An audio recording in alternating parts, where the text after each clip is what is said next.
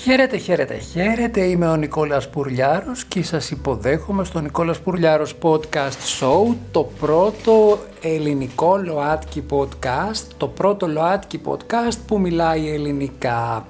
Η αλήθεια είναι ότι καθυστέρησα και πάλι να επιστρέψω, μου φαγε περίπου μια εβδομάδα νομίζω το να ετοιμάσω καινούργια εκπομπή, τρέχουν πράγματα. Το ξέρω ότι αυτό μπορεί να ακούγεται σαν δικαιολογία, αλλά πιστέψτε με δεν είναι. Το 2021 μας δείχνει το αρκετά καλύτερο πρόσωπό του, οπότε βλέπουμε μερικά, μερικές εξελίξεις να μπαίνουν στο σωστό δρόμο και πρέπει να τις ακολουθούμε. Δεν σας ξεχνώ, δεν ξεχνώ αυτή την πολύ σπουδαία εκπομπή, την οποία την αγαπώ πάρα πολύ. Την ξεκίνησα πέρσι τον Μάρτιο, στο πρώτο lockdown, νομίζω εκεί ή Απρίλιο, τέλη Μαρτίου, αρχές Απριλίου, κάπου κατά εκεί και την αγαπώ ιδιαίτερα, πάει πάρα πολύ καλά, χτυπάω ξύλο, φτου φτου φτου που λέμε, λαϊκιστή. Πάει πάρα πολύ καλά, οδεύουμε γρήγορα προς τις 3.000. Θέλω να σας ευχαριστήσω, 3.000 ακροάσεις, 3.000 streaming plays. Θέλω να σας πω ένα πολύ μεγάλο ευχαριστώ. Να στείλω ένα πολύ μεγάλο ευχαριστώ και μια αγκαλιά και ένα φιλί στη Λία Νικολάου, τη συγγραφέα του βιβλίου «Να μ' αγαπάς», και θα αναφερθώ λίγο μετά στη Λία, η οποία έγραψε ένα πάρα πολύ ωραίο μυθιστόρημα που κυκλοφορεί από τις εκδόσεις Βακχικών. Να μ' αγαπάς, Λία Νικολάου, το λέω έτσι, τη διαφημίζω γιατί την αγαπώ και γιατί πιστεύω πάρα πολύ στη δουλειά της. Και το δίχως άλλο θα ήθελα να προχωρήσω απευθείας στην πρώτη είδηση της ημέρας, που για μένα είναι πάρα πολύ σημαντική η υπουργοποίηση του Νικόλα Γιατρομανολάκη, η οποία σήκωσε πάρα πολύ σκόνη, έγινε πάρα πολύ συζήτηση, γράφτηκαν πάρα πολλά στα social media. Δεν με ενδιαφέρει το πώς το προσεγγίζουν οι δογματικοί, οι στρατευμένοι, αυτοί που πιστεύουν ότι τους ανήκει ψηφοθυρικά η ΛΟΑΤΚΙ κοινότητα και εκ προημίου είναι αρνητές των πάντων, δικαίωμά τους ελευθερία να εκφέρονται και να εκφράζονται, να εκφέρουν την άποψή τους και να εκφράζονται όπως θέλουν, ελευθερία δική μου, δική μας, των υπολείπων, να έχουμε τη δική μας προσέγγιση και τη δική μας γνώμη. Το γεγονός ότι μια κεντροδεξιά κυβέρνηση από ένα κόμμα το οποίο κουβαλάει φυσικά αμαρτίες από το παρελθόν και έχει πολύ μεγάλο μερίδιο ευθύνης για την οικονομική κρίση, ειδικά η διακυβέρνηση Καραμαλή και η, Καραμαλή και η Σεναυτό υπουργοποιεί έναν ανοιχτά ομοφιλόφιλο άνδρα είναι υπέροχη. Το γεγονός ότι ο Νικόλας Γιατρομανολάκης μπήκε στην πολιτική όνο εαυτός του χωρίς να κρύψει τίποτα και χωρίς να αλλάξει δέρμα, χωρίς να είναι χαμελέοντας και το γεγονός ότι είναι ένα πολιτικό συνεπές και στην προηγούμενη πολιτική του θητεία στο ποτάμι και στην παρούσα ε, συγκυρία το ότι στηρίζει την κυβερνητική πλειοψηφία της κεντροδεξιάς, ο Νικόλας για τον Μανολάκης λέει τα ίδια. Και καλό είναι να κρίνουμε τον άνθρωπο για την πολιτική του ταυτότητα, για τις απόψεις του, για την πολιτική του δράση, γιατί η πολιτική είναι η τέχνη του εφικτού και να μην είναι σημαντικότερη σημαντικότερος ο προσδιορισμός του τι κάνει στην προσωπική του ζωή.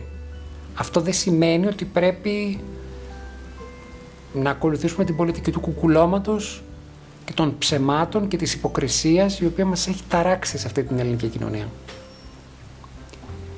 Και επειδή είχαμε πολλές συζητήσεις τον τελευταίο καιρό, είχα εγώ προσωπικά πολλές συζητήσεις αυτόν τον τελευταίο καιρό, έχω να πω στις μανάδες νομίζουν ότι έχουν αποδεχθεί τα παιδιά τους, λέγοντας παιδί μου το έχω αποδεχθεί που μου το έχεις πει ότι είσαι ομοφυλόφιλο, αρκεί να μην το μάθεις στο χωριό του πατέρα σου ή αρκεί να μην κυκλοφορήσεις στην πόλη μας, αν ζει το παιδί στην Αθήνα ή ξέρω εγώ στη Θεσσαλονίκη ενδεχομένως που είναι καλύτερα για να μην φτάσει στην επαρχία από την οποία κάποιοι, κατάγονται κάποιοι από εμάς. Έχω να πω στις μανάδες αυτές ότι δεν αγαπάτε τα παιδιά σας. Σκέτα νέτα. Όταν θέλετε να κρύβετε την ερωτική ταυτότητα του παιδιού σας χωρίς να χρειαστεί απαραίτητα να βγαίνει κάποιος και να λέει ορίστε το πιστοποιητικό της ΛΟΑΤΚΙ μου, πόσο ΛΟΑΤΚΙ είμαι. Τους κόβεται τη φόρα και τη δυνατότητα να είναι ελεύθεροι να είναι ο εαυτός τους. Και όταν δεν είσαι ο εαυτός σου και βυθίζεσαι στα ψέματα και δεν αγαπάς τον άλλον για αυτό που είναι, τον οδηγείς σε δύσκολη ψυχική κατάσταση.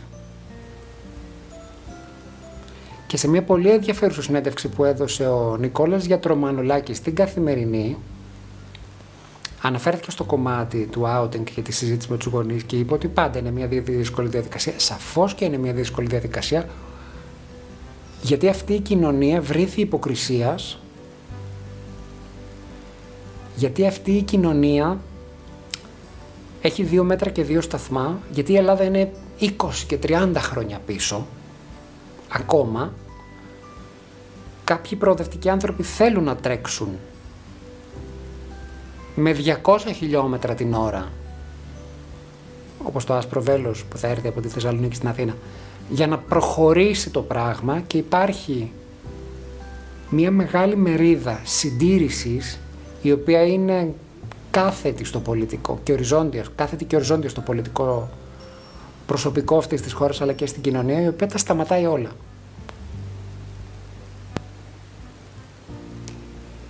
Και δυστυχώς, επειδή τα πάντα, το προσωπικό είναι πολιτικό και το πολιτικό είναι προσωπικό, το γεγονός ότι κάποιοι θέλουν να κυδαιμονεύσουν τη ΛΟΑΤΚΙ κοινότητα και να την προβατοποιήσουν και να την πάρουν σαν κοπάδι, συχαίνομαι και μόνο που τα λέω και τους όρους γιατί είμαι και vegan, ότι ξέρετε, εμείς είμαστε προοδευτικοί και ελάτε εδώ όταν εκπροσωπούν τη συντήρηση, όταν είναι αρνητές σε κάθε μία καινούρια πρωτοβουλία, σε κάθε έναν εκμοντερνισμό της κοινωνίας μας,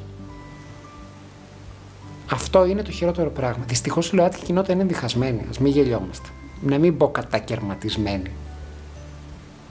Και το γεγονός ότι έχουμε υπουργό ανοιχτά ομοφυλόφιλο, το ότι ο πρωθυπουργός έχει οικονομικό σύμβουλο, ο οποίος έχει μια τεράστια καριέρα στα οικονομικά στο εξωτερικό, ο οποίος είναι ανοιχτά ομοφυλόφιλος, έχει 4-5 άτομα στο περιβάλλον του που είναι ομοφυλόφιλοι και ο ίδιος είναι περήφανος που είναι εργάτε του για το αποτέλεσμα της εργασίας τους. Και οι ίδιοι είναι περήφανοι για τον εαυτό τους. Και αυτή η κοινωνία εξακολουθεί και λέει κρύφτε το, στα μεσαία στρώματα, όπως σας είπα. Μία μάνα απέναντι στο παιδί της. Είναι πολύ μεγάλο πρόβλημα. Καρκινοβατεί αυτή η ελληνική κοινωνία που λέει στον άλλον κρύφτε. Καρκινοβατεί η ΛΟΑΤΚΙ κοινότητα που δεν αποδέχεται τις θετικές εξελίξεις και μιλάει για pink washing και για όλα αυτές τις αηδίες. Καρκινοβατεί η ελληνική πολιτική σκηνή όταν θέλει να ηγεμονεύσει και να αποδιαιτήσει τη ΛΟΑΤΚΙ κοινότητα για ψηφαλάκια. Όταν δεν συμβάλλει στις θετικές εξελίξεις. Προσωπικά είμαι ελεύθερος και ανεξάρτητος, όπως και αυτό το podcast είναι ελεύθερο και ανεξάρτητο και έχω μία αρχή στη ζωή μου να αναλαμβάνω τις ευθύνες μου. Δεν είναι...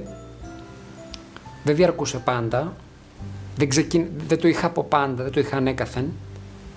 Όταν κατάλαβα όμως ότι είναι απελευθερωτικό και ταυτόχρονα δυναμικό της ψυχολογίας σου το να λες θα κάνω αυτό και θα πάρω την ευθύνη και θα το υποστηρίξω αλλά και θα υποστώ τις συνέπειες, μπορείς να πετύχεις περισσότερα πράγματα. Η ΛΟΑΤΚΙ κοινότητα αυτή τη στιγμή κατηγορεί τους άλλους γύρω της κατηγορεί την ετεροκανονικότητα και σωστά σε πολλές περιπτώσεις, αλλά αναπαράγει τους μηχανισμούς συμπεριφοράς της ετεροκανονικότητας, αρέσκεται στο να διχάζει, έχει πολύ μεγάλο βαθμό ημιμάθειας και γι' αυτό δεν μπορεί να πάει μπροστά. Σκέτα, νέτα. Άρα εγώ δεν μπορώ να κατηγορήσω 100% την ετεροκανονικότητα, δεν μπορώ να ρίξω ευθύνες. Λάθος έκφραση το ρήμα κατηγορώ. Στην ετεροκανονικότητα. Θα κάνω την αυτοκριτική μου, όπως πρέπει να κάνει η ΛΟΑΤΚΙ κοινότητα την αυτοκριτική της, να δει πόσο σημαντικό είναι το να βρεθούμε κάτω από ένα κοινό αίτημα ή κάτω από κοινά αιτήματα χωρίς να μας έχει κατσικωθεί στο σβέρκο καμία πολιτική δύναμη, κανένας φορέας, γιατί στο τέλος όλοι στο ίδιο Pride θα πάμε. Απλώς όπως γίνεται κάθε χρονιά, στο Pride που θα πάμε θα είμαστε διχασμένοι. Αυτό δεν σημαίνει αγαπητή ετεροκανονικότητα βέβαια και αγαπητή ετεροφιλόφιλη γονείς ή αγαπητή ετεροφιλόφιλη κοινωνία το ότι επειδή εμείς δεν τα έχουμε βρει μεταξύ μας ότι μπορείτε να μας συμπεριφέρεστε όπως θέλετε. Γιατί στη συνέντευξη που σας προανέφερα ο Νικόλας Γιατρομανολάκης είχε πει ότι όταν ήταν στο ποτάμι ακόμα, σε πάνελ, είχε δεχθεί ένα έτσι από αυτά τα χαζάρα αστεία που επειδή εξεμάνει σε, πάνω σε κάτι γύρισε και του είπε ένας πολιτικός αντίπαλος ηρέμησε χρυσέ μου. Και σε talent show έχουμε δει γνωστό τραγουδιστή να ψηλαίνει τη φωνή του και να λέει στους παίκτες τους οποίους είχε ως coach να κάνει τέτοια σχόλια περί πώς το λένε, αρενοπότητας και εκθήλυνσης. Τέλος πάντων, τα έβαλα όλα σε... τα έβαλα όλα σε ένα κορβανά, δεν πειράζει. Το σημαντικό είναι ότι έχουμε έναν Έλληνα ΛΟΑΤΚΙ υπουργό, έχουμε άλλα τρία-τέσσερα πρόσωπα στο επιτελείο του Πρωθυπουργού οι οποίοι είναι ΛΟΑΤΚΙ, περήφανοι, δεν το κρύβουν, ευτυχισμένοι άνθρωποι, πάρα πολύ καλοί επαγγελματίες και άξιοι. Πλήγμα μεγάλο το ότι η ΛΟΑΤΚΙ κοινότητα δεν είναι ενωμένη. Πλήγμα μεγάλο το ότι η ΛΟΑΤΚΙ κοινότητα είναι σαν επαρχία, σαν απικία πολύ συγκεκριμένων πολιτικών χώρων, τεράστιο λάθος. Κρίμα μεγάλο το ότι η ελληνική κοινωνία εξακολουθεί και λέει στον μέσο ομοφιλόφιλο άνδρα μέσω της οικογένειας βγάλει το σκασμό και με μιλάς γιατί τρεπόμαστε για σένα δεν το λέει έτσι, το λέει από κάτω αλλά παρόλα αυτά εμείς είμαστε εδώ και πρέπει να συνεχίσουμε να κάνουμε δουλειά και να αγωνιζόμαστε. Και τον Νικόλας Πουρλιάρος Podcast Show, ακιδεμόνευτο και μόνο και ανεξάρτητο, θα συνεχίσει να τα κάνει.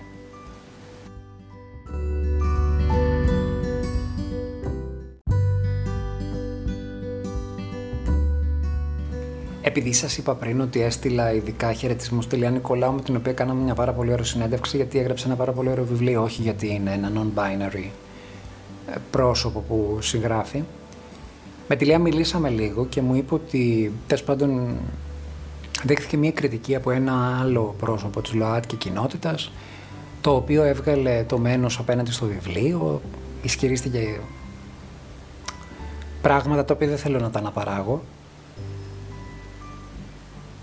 Έχω να πω στη Λία να μην ακούς κανέναν, το βιβλίο σου είναι πάρα πολύ ωραίο, εμένα προσωπικά μου άρεσε, εν πάση περιπτώσει. Δεν θα αρέσουμε σε όλους, ο καθένας έχει δικαίωμα στην άποψη, στην κριτική, στην προσέγγιση, το οτιδήποτε. Αυτό το οποίο δεν έχει δικαίωμα κάποιος είναι μέσω της κριτικής του, είτε γραπτά είτε προφορικά, είτε πρόσωπο με πρόσωπο, να προσβάλλει τον άλλον. Ένα βιβλίο είναι ένα προϊόν μυθοπλασίας, κρίνεται από την ιστορία του, την πλοκή του και τον τρόπο με τον οποίο συντάσσει ο συγγραφέας του. Από εκεί και πέρα, ο καθένας θα κάνει την κριτική του από αποτίμηση. Το να χτίσει πάνω σε ένα βιβλίο δικές σου προβληματικές θεωρίες, ότι το βιβλίο είναι μία οριοποίηση, ότι είναι ε, ένα pink washing και ότι δεν αναπαράγεις τη σκατήλα της γκέι κοινότητας, που αυτό το είπε πραγματικά μία, ένα άλλο πρόσωπο της ΛΟΑΤΚΙ κοινότητας, που σημαίνει ότι έχει και το ίδιο πρώτο πρόσωπο τεράστια ομοφοβία μέσα του και το γεγονός ότι πας να χτυπήσεις έναν ΛΟΑΤΚΙ συγγραφέα όπου οι ΛΟΑΤΚΙ καλλιτέχνες βρίσκουν πάρα πολύ δύσκολα δρόμο στο να βρουν βήμα για να παρουσιάσουν τη δουλειά τους. Το βρίσκω στην καλύτερη των περιπτώσεων αγενές.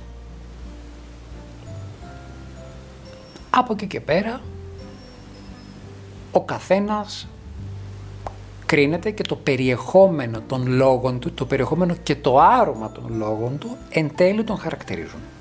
Αυτό έχω να πω Λία Νικολάου, είσαι μια υπέροχη συγγραφέα.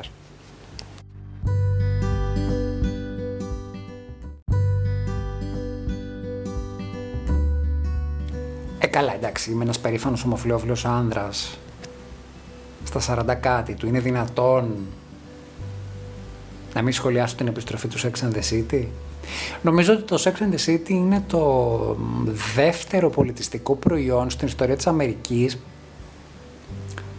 που έχει μεγαλύτερη διεισδυτικότητα στους γκέι άντρες παρά σε αυτό καθεαυτό το γυναικείο πληθυσμό. Μην ξεχνάτε ότι πάρα πολλές γυναίκες έχουν πολύ μεγάλη μορφή μισογενισμού.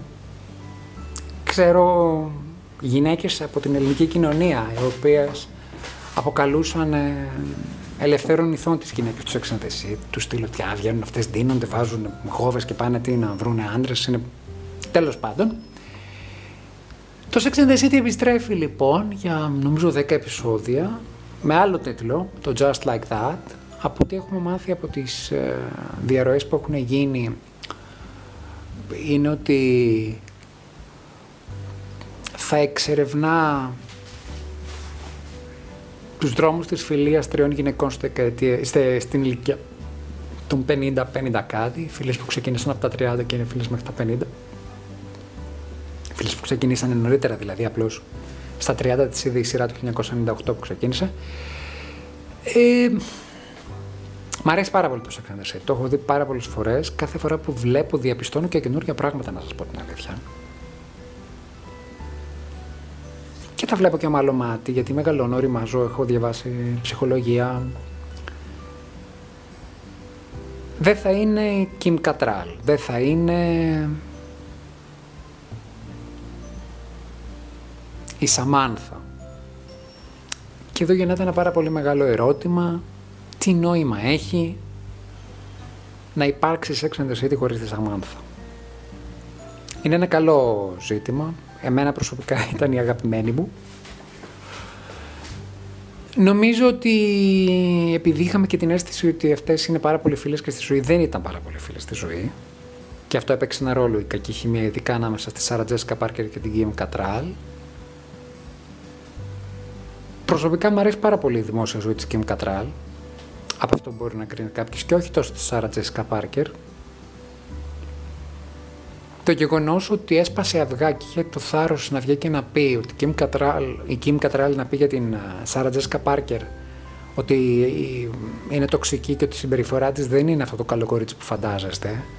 Και το γεγονός ότι έχει τα κότσια να πει όχι σε πολλά λεφτά. Και το γεγονός ότι δεν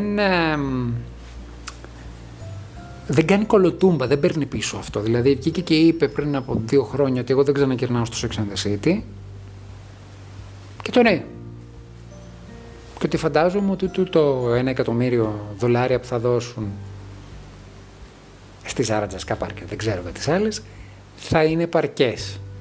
Νομίζω ότι υπάρχουν κάποια gossip από το Hollywood ότι μετά το τέλος του Sex and the City, της δεύτερης ταινίας και αυτά υπήρχαν κάποιες συζητήσεις να γίνει μια σειρά με spin-off, δηλαδή με κεντρικό χαρακτήρα, μία από τις ηρωίδες και τότε το κανάλι είχε προσεγγίσει την Kim Cattrall να κάνει το Samantha Jones Stories, κάτι τέτοιο είχε ακουστεί. Μπορεί να λείψει από τη σύνθεση, αλλά τελικά η Σάρα Τζέσικα Πάρκερ δεν θα έχει καμία άλλη να την επισκιάζει, είναι προφανές. Οι άλλοι δύο χαρακτήρες είναι πάρα πολύ αδύναμοι. Και στις άλλες δύο βέβαια θα κάνει καλά υπό την έννοια ότι θα απαιτήσουν μεγαλύτερο... μεγαλύτερη προσοχή από ό,τι αν ήταν και μία τέταρτα, αν ήταν και η Kim Cattrall εκεί. Όπως και να έχει θα το δούμε, δεν το συζητώ έτσι. Μην ξεχνιόμαστε. Να σας πω βέβαια την αλήθεια, όλο αυτό έχει μία γλύκα και μία θλίψη ταυτόχρονα, γιατί συνειδητοποιείς ότι έχουν περάσει 20 χρόνια από το τέλος σχεδόν 16, έχουν 16-17 χρόνια από το τέλος του Ex and the City και άνω των 20 χρόνων από την, το ξεκίνημά του. Και επειδή τη σειρά την έχουμε δει και πάρα πολλές φορές και επειδή πια η ζωή τρέχει πολύ γρήγορα, οι γενιές αλλάζουν κανένα εξάμεινο και εμείς είμαστε αρκετά ακμαίοι και παρόντες και δημιουργικοί, αλλά ταυτόχρονα μεγαλώνουμε και όχι γερνάμε. Διαπιστώνεις καμιά φορά πόσο γρήγορα τρέχει ο χρόνος και προσωπικά μου γεννάει ένα αίσθημα ότι Χριστέ μου τρέχει τόσο γρήγορα ο χρόνος προλαβαίνουμε να κάνουμε όλα όσα θέλαμε στη ζωή μας. Φιλοσοφικό το ερώτημα που προκύπτει από το Sex and the City. Το, το, το, το σταματώ εκεί, γιατί δεν πρέπει να τα σκεφτόμαστε αυτά πάρα πολύ. Γιατί αν αρχίσεις και σκέφτεσαι τέτοια πράγματα, ίσως και να σταματήσεις να ζεις. Η φθαρτότητα, ο χρόνος που περνάει, είναι πράγματα τα οποία μας απασχολούν, αλλά δεν πρέπει να μας απασχολούν και τόσο πολύ, γιατί δεν πρέπει να, χάσουμε, να χάνουμε χρόνο από το να ζούμε. Κιμ Κατράλ θα μου λείψεις πάρα πολύ. Έχω να σας πω ότι επειδή είμαι και λίγο ψώνιο εγώ, στο Instagram γράφω σε διαφόρους. Δεν μου έχει απαντήσει ποτέ κανείς. Η μόνη η οποία μου απάντησε ήταν η Κιμ Κατράλ. Και να είμαι και δίκαιος, η Έλλη Γκούλντινγκ είχε δει την ταινία μου Forever, ένα φιλμάκι μικρού μήκους, έτσι 6 λεπτών. Και μου είχε κάνει καρδιά και ήταν σοκαριστικό δεν, δεν, και δεν ήξερα κιόλας ότι η Έλλη Γκούλντινγκ είχε τόσο πολύ δυναμική στο Instagram. Αλλά η Kim Cattrall ήταν η μόνη η οποία μου απαντούσε. Δηλαδή, της έλεγα, της έγραφα, έλα στην Ελλάδα για διακοπές, ειδικά όταν ήταν στεναχωρημένη από το θάνατο του αδερφού της. Και ήταν αυτή η οποία έβαζε μια καρδιά, είπε ένα thank you. Και αυτό για μένα λέει πολλά.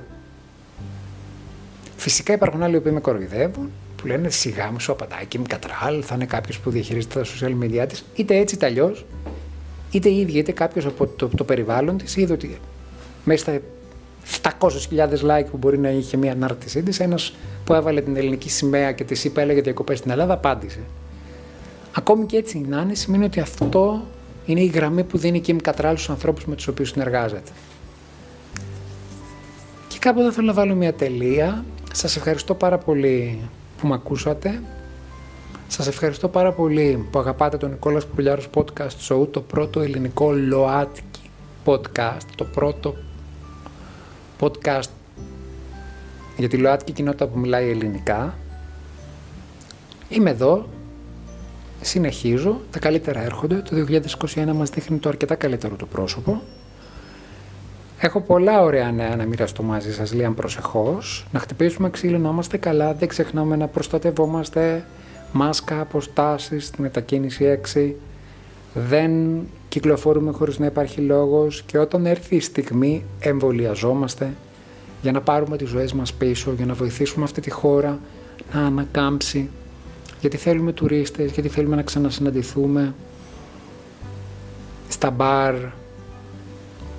γιατί θέλουμε να ξανακαλιάσουμε τους φίλους μας, γιατί θέλουμε, θέλουμε να ξαναφιληθούμε στο στόμα, να ζήσουμε πρώτο ραντεβού, να βγούμε χέρι-χέρι,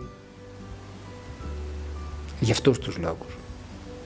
Και καλό είναι κάποιες φορές οι προσεγγίσεις μας να είναι ανθρώπινες και να σταματήσει η ηγεμονία των άλλων οι οποίοι μας εκμεταλλεύονται για πολιτικούς λόγους. Αυτό δεν θα σταματήσω να το υποστηρίζω ποτέ. Σας ευχαριστώ. Σας φιλώ, Νικόλας Μπουρλιάρος Podcast Show, το πρώτο ελληνικό ΛΟΑΤΚΙ podcast που το ακούτε σε 8 πλατφόρμες. Πάμε ντουγρού για τις 3.000 streams.